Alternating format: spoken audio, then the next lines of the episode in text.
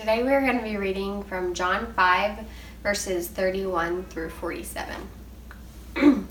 if I alone bear witness about myself, my testimony is not deemed true. There is another who bears witness about me, and I know that the testimony that he bears about me is true. You sent to John, and he has borne witness to the truth. Not that the testimony that I receive is from man, but I say these things so that you might be saved. He was a burning and shining lamp, and you were willing to rejoice for a while in his light. But the testimony that I have is greater than that of John. For the works that the Father has given me to accomplish, the very works that I am doing, bear witness about me and that the Father has sent me. And the Father who sent me has himself borne witness about me. His voice you have never heard, his form you have never seen, and you do not and you do not have his word abiding in you, for you do not believe the one whom he has sent.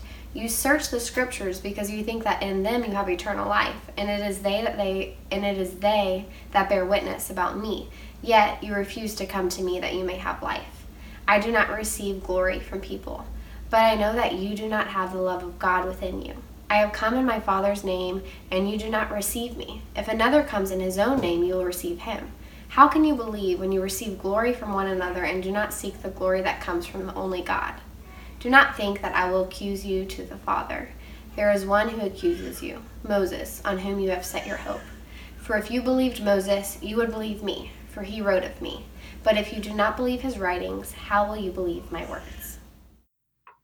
Uh, thanks for reading that passage, Christy. Um, welcome, Midlands. Uh, whether it's morning or nighttime when you're listening or watching this, uh, it's good to be together. Um, it's different, obviously. But um, I've never preached to a, a, a, computer screen before and a wall. Um, but, uh, but that's okay because uh, God's provided an opportunity for us and just the technology for us to be able to do this and worship together, even though we physically can't be together. So I'm very thankful for that. Let me uh, let me open us in a word of prayer. Father, we thank you for this time just to be able to, to be together. Um, Father, our, our, hearts are together because they're bound um, with you.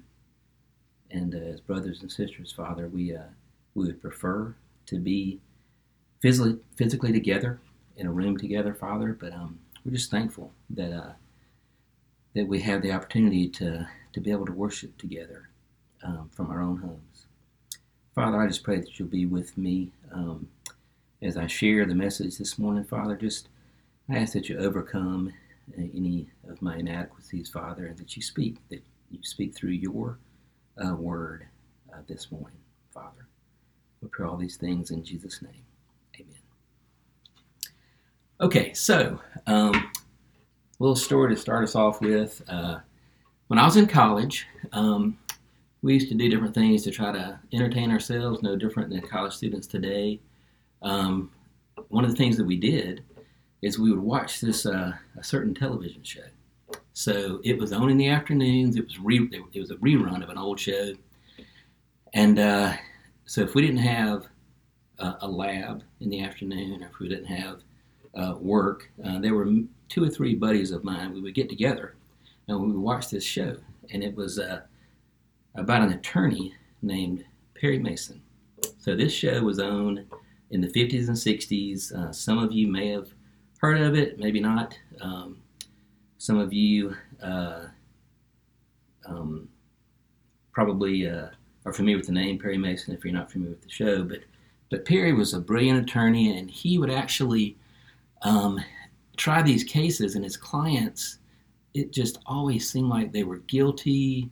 The evidence was stacked against them, and there was no way that they were going to be found um, innocent of the charges. And so Perry would uh, do his thing, and um, and then usually toward the end of the episode, he would just um, have this amazing plot twist, and it would allow for his uh, clients um, to be found innocent of whatever charges were against them.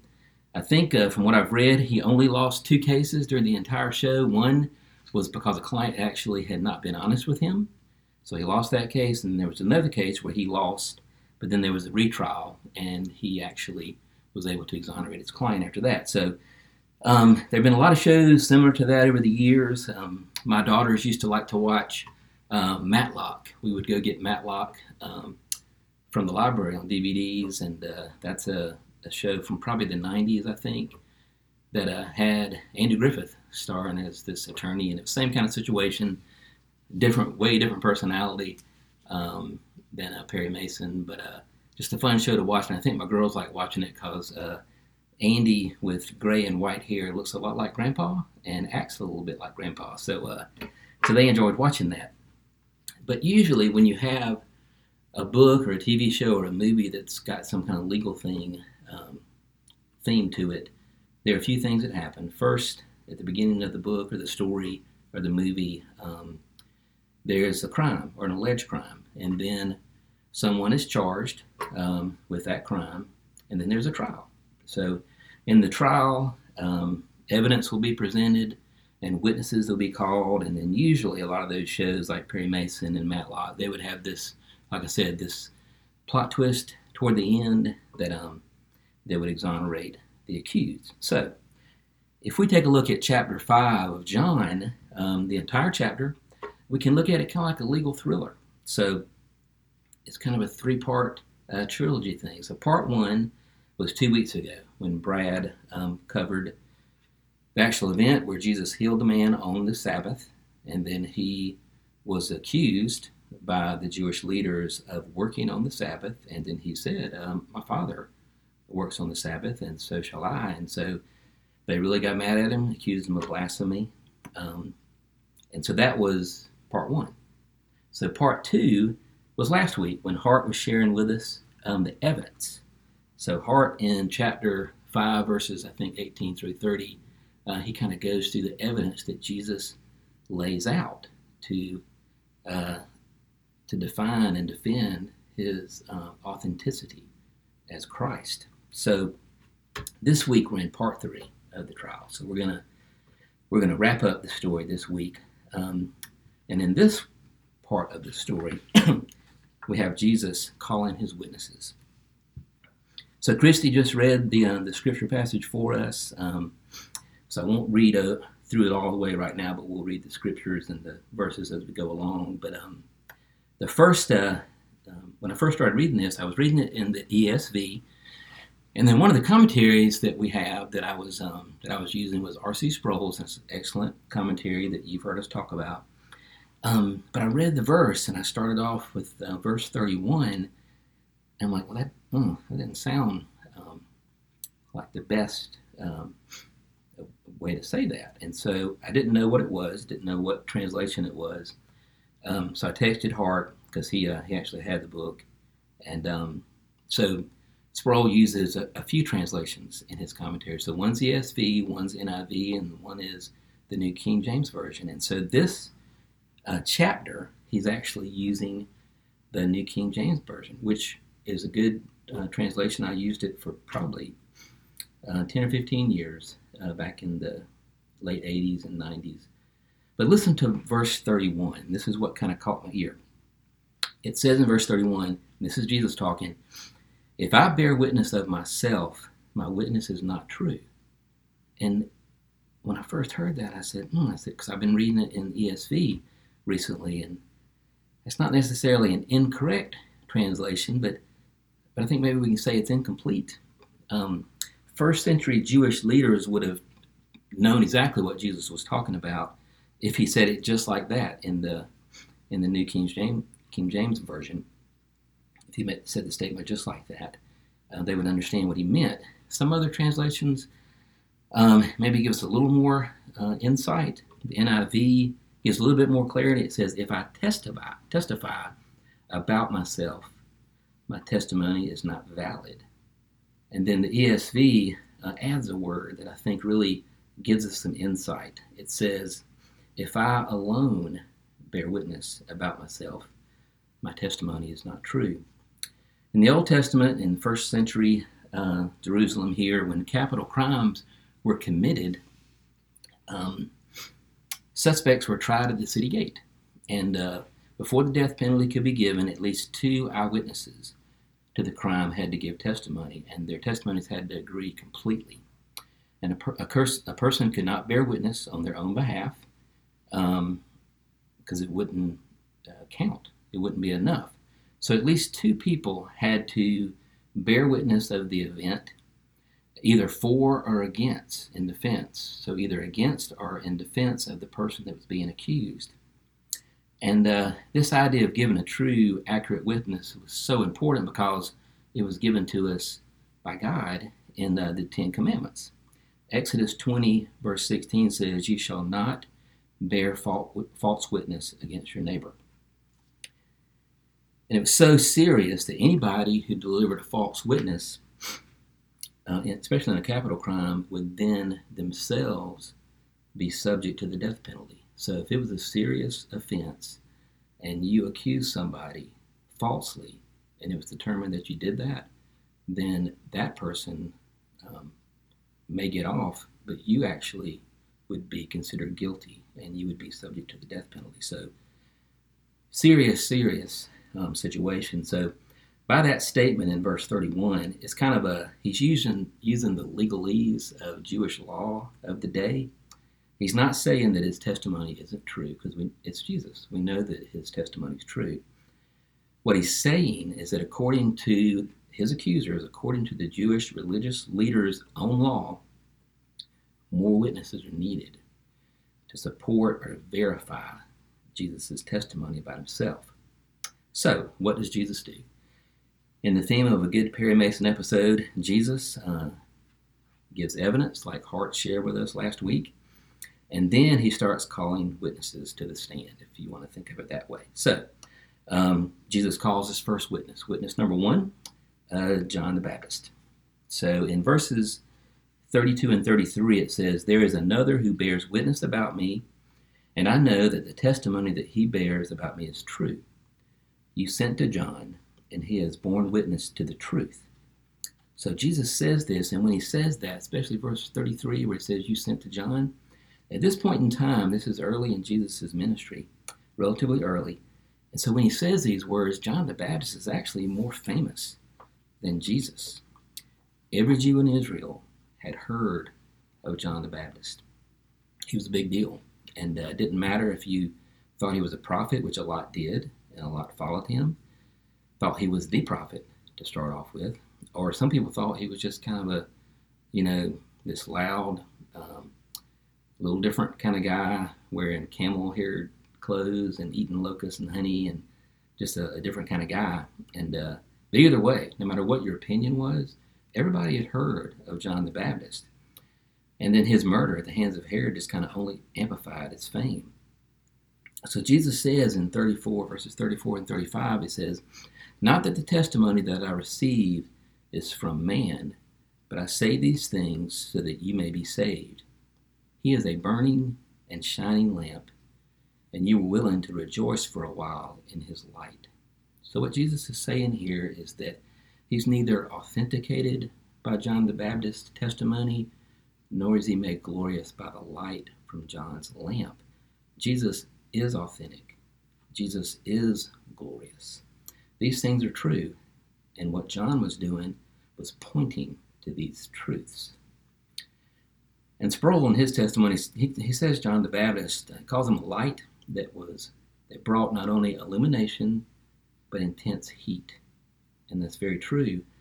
Um, John was bringing a message of hope, and we saw that in chapter 1 um, when we first started our study, where he says, he's pointing at Jesus, and he says, Behold, the Lamb of God who takes away the sin of the world. So that's the hope part of it, that elimination of what John is saying and what he shared. But there's also judgment that goes along with what John was saying, uh, which is why he rubbed some people the wrong way. Um, we see this in, in Luke, the Gospel of Luke, chapter 3, verses 7 through 9. So let me read those for us. He said, therefore, to the crowds that came out to be baptized by him, You brood of vipers, who warned you to flee from the wrath to come? Bear fruits in keeping with repentance, and do not begin to say to yourselves, We have Abraham as our father, for I tell you, God is able from these stones to raise up children for Abraham. Even now the axe is laid to the root of the trees. And every tree, therefore, that does not bear good fruit is cut down and thrown into the fire. So John did bring intense heat. he did share the truth. He pointed not to himself, but he pointed to Jesus. And he said, This is the Lamb of God to save the world. But he also was very clear that you must repent and you must follow Jesus. So Jesus calls him that in verse 35, a burning and shining lamp. John, the author, uh, the author of this gospel, says in chapter 1 um, John the Baptist came as a witness to bear witness about the light that all might believe through him. So that's witness number one. Jesus pointed to John the Baptist and his witness of Jesus and Jesus' authenticity. So call the next witness. Witness number two are the miracles. So in verses 36 and 37, Jesus says, But the testimony that I have is greater than that of John, for the works that the Father has given to me to accomplish, the very works that I am doing, bear witness about me that the Father has sent me. And the Father who sent me has himself borne witness about me. So, this argument that Jesus is making in these two verses would also have been understood very clearly by the first century Jews that he's talking to. But we need to look at it closely so that we won't misunderstand um, what he's trying to say, because today, a little bit different meanings that we have of, of different things. So Sproul makes the point. He says a lot of people today look at miracles that are in Scripture and they say those miracles in the Bible prove the existence of God. But that's not the case. The miracles don't prove the existence of God. Um, God and his existence was established before a single miracle takes place. You can see it in Genesis chapter 1 in the beginning, God created the heavens and the earth. God existed prior to creation, prior to miracles. A definition of a miracle is this it's a work that only God can do. So rather than proving the existence of God, miracles serve to authenticate the messenger that is sent from God. And that's the message that Jesus is trying to make, the point he's trying to make to his accusers. And the first century Jews would have understood um, that. You can look back at Nicodemus in chapter 3 when he said to Jesus, Rabbi, we know that you are a teacher come from God, for no one can do these things that you do unless God is with him. Jesus isn't saying, by doing my works, I'm going to prove that I'm the Son of God. Jesus said that the works that he's doing, that he was doing, bore witness of him that the Father had sent him, and the Father was testifying or authenticating his identity. And this isn't the last time that Jesus addresses his works as a witness of him. On down the road, further on in our study of John, when we get to chapter 10, we will be reading and studying this. But let me just read them here. This is another point where he's talking about his works and how it shows who he is. John chapter 10, verses 37 and 38. If I am not doing the works of my Father, then do not believe me. But if I do them, even though you do not believe me, believe the works, that you may know and understand that the Father is in me and I am in the Father. So that's witness two, the miracles. Let's call the next witness. Witness three is the Father. The end of verse 37 and verse 38, uh, Jesus says, His voice so he's talking about the Father. His voice you have never heard, his form you have never seen. And you do not have his word abiding in you, for you do not believe the one whom he has sent. So ultimately, what he's saying, what Jesus is saying in verse 37 and 38, explains why his opponents will later crucify him. Because he's saying, I come from God. I speak what God tells me to speak and you don't believe me. So, the people that Jesus is addressing uh, were obviously not present at his baptism uh, because it says that they didn't hear his father, father's voice at any time or see him in any form. So, when Jesus was baptized, you could actually hear the Father's voice. It was audible. Uh, in Matthew chapter 3, verses, the, the story of his baptism is from verse 16 to 27, but just let me read a brief couple verses. It said, When Jesus was baptized, Immediately he went up from the water, and behold, the heavens were opened to him, and he saw the Spirit of God descending like a dove, and coming to rest on him. And behold, a voice from heaven said, This is my beloved Son, with whom I am well pleased. They also weren't present at the Transfiguration. We know who was there um, Peter, James, and John, Jesus, and then Moses and Elijah. So God's the Father's voice was audible again in Matthew chapter 17, verse 5. He says, He was still speaking, he being Jesus, when behold, a bright cloud overshadowed them, and a voice from the cloud said, This is my beloved Son, with whom I am well pleased. Listen to him. So, witness number three is the Father. The Father is the ultimate authority in the matter, or any matter. Um, if God Almighty opens his mouth and declares something, we don't really need another witness.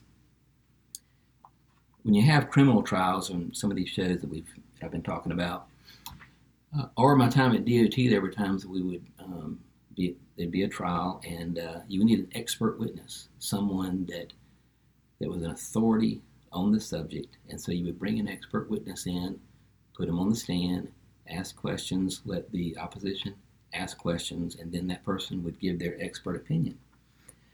But when it comes to being a witness for Jesus, the Father is the expert witness about Jesus and about everything else. So when he said, This is my beloved Son, we know it's the truth. These people probably weren't at Jesus' baptism. We know they weren't at the transfiguration, but Jesus is speaking directly to him, to them, and when Jesus speaks, it's God speaking. So he's saying, I'm talking to you. I'm speaking to you the truth, and yet you still don't believe, even the Father. So that's the third witness. Call the next witness. Witness four are the scriptures. Verses 39 and 40 say, it, Jesus is saying, you, you search the scriptures because you think that in them you have eternal life. And it is they that bear witness about me. Yet you refuse to come to me that ye may have life. So, Jesus, to this point, he's cited as a witness John the Baptist. He's cited his own miracles. He's even cited the audible voice of the Father himself. And now he calls to the witness stand something that, that is really close to home to his accusers the Jewish religious leaders of the day uh, who were accusing him of blasphemy, um, and the scriptures were their thing. They were they were all about the scriptures, and he's pointing to them the scriptures as the testimony of himself. And he's not just um, addressing the casual, uh, you know, Sabbath day attendant of the synagogue.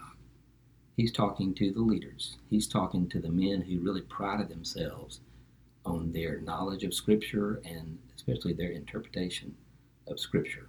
And he's saying to them, he say, you study and you debate and you study the Scriptures all day, every day, and and you're disciplined students of the Scripture because you believe that in studying the Scripture, you'll have eternal life. And Jesus was saying the Scriptures do lead to eternal life, but not of themselves, but by leading people to me. Jesus is saying the scriptures point to me. The scriptures will not save you. The scriptures point to salvation, which is me. And he said, How can, how can you be so focused on the scriptures and not believe in me? And Jesus is saying to them, You're so focused on the scriptures that you're missing what they are truly saying all scripture, all scripture points toward Jesus. In verses 41, 42, and 43, he goes on, he says, I do not receive glory from people, but I know that you do not have the love of God within you. I have come in my Father's name, and you do not believe me. If another comes in his own name, you will receive him. Jesus' opponents, they, they took the word of honor given by men, but they rejected Jesus, the one that came in the name of the Father. And just like these Jewish leaders, we honor ourselves. We do it today. Uh, you can look at some things that go on today. Like look at the entertainment industry. Things like the Oscars, the Emmys, the Tony Awards, Golden Globes, People's Choice, Grammys, CMAs, the Screen Actor Guild. I don't watch any of those, but I know about them. And those are just ones that I just thought of off the top of my head. I'm sure there are a lot more where we just, you know, we like to honor other people. Uh, and the people in those industries are honoring themselves. So it's kind of interesting.